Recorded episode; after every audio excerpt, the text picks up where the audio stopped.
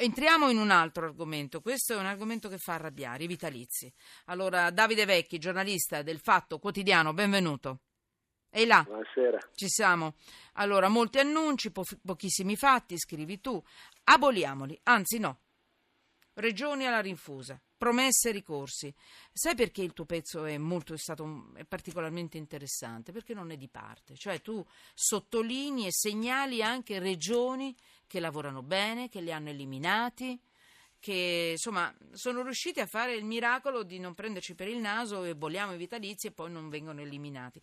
Mi dici, mi fai tu la cartina come l'hai fatta sul, sul, Eh, sul tuo giornale, sul giungla. Fatto Quotidiano, eh, di- quotidiano di oggi? È una Mm. giungla perché dal Piemonte fino alla Puglia no, ci sono dei casi eh, totalmente differenti, anche se in realtà poi dovrebbero essere molti simili, ma appunto in Puglia ad esempio sono Ah, riusciti... aspetta, a- i fatti positivi li lasciamo alla fine o all'inizio? Prima i bruttini. Non so, li distribuiamo a caso, dai. Sì. non so neanche quello che Però non te li dimenticare quelli positivi, trovarlo. eh?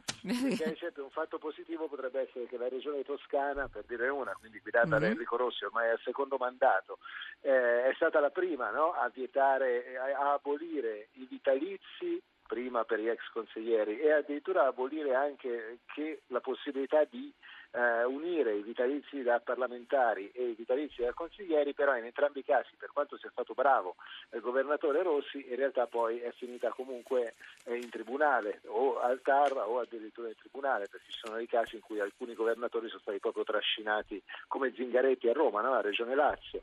Anche lui ha cercato di limitare i vitalizi agli ex consiglieri regionali, basta una legge che aveva fatto nel 2014, loro hanno fatto ricorso, in parte non tutti, mi sembra 66, fra cui alcuni rinviati a giudizio anche per, per le spese pazze con Fiorito e via dicendo, loro hanno fatto ricorso al TAR, il TAR ha dato ragione alla regione alla Regione Lazio e questi ex consiglieri non contenti hanno proprio trascinato in tribunale il, eh, presidente della Regione Lazio.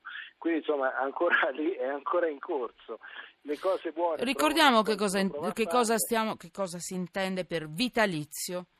Eh, è uno dei benefici simbolo forse della cassa, Esatto. no? per cui se uno è ad esempio in alcune regioni, c'è per dire Oliviero, che ora è presidente della regione Calabria, che è stato consigliere regionale nel 1980.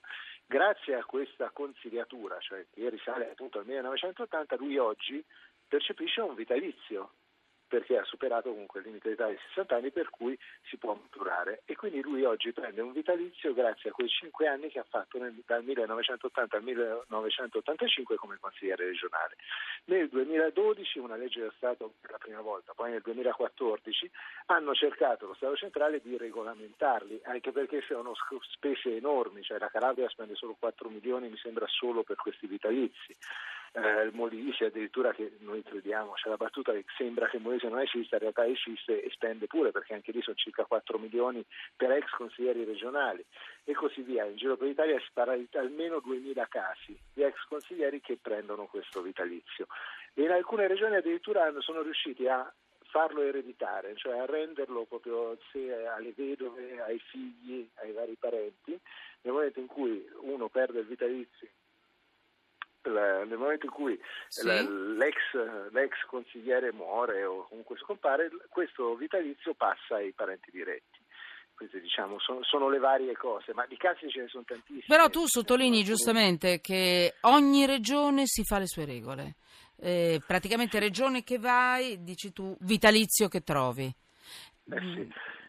Che fra l'altro ti sembra strano detto da Eh uno sì. del Fatto Quotidiano, però se la riforma costituzionale, no, quella bocciata di, di recente dal referendum, una delle cose positive era questa, cioè il fatto che andava a intervenire sul titolo quinto, quindi l'autonomia delle regioni. Questa sarebbe stata una, questa, la competenza sui vitalizi l'avrebbe presa lo Stato e deci- avrebbe deciso solo Roma. Però questa appunto era una delle cose positive del referendum, non, nessuno vieta di farla poi eh, come, come provvedimento Sì. specifico, però oggi non c'è una regolamentazione comune in tutte le regioni. Ho Sono capito. dei casi emblematici, alcuni simpatici, altri un po' meno. Ma c'è una legge che regola, eh, che dà un'indicazione di massima a 2014. livello nazionale, perché sennò è evidente che ognuno si fa il vitalizio e se lo disfa, tanto... Cioè il controllato è anche il controllore, chi si fa la legge è anche quello che prende il vitalizio, no? Esatto.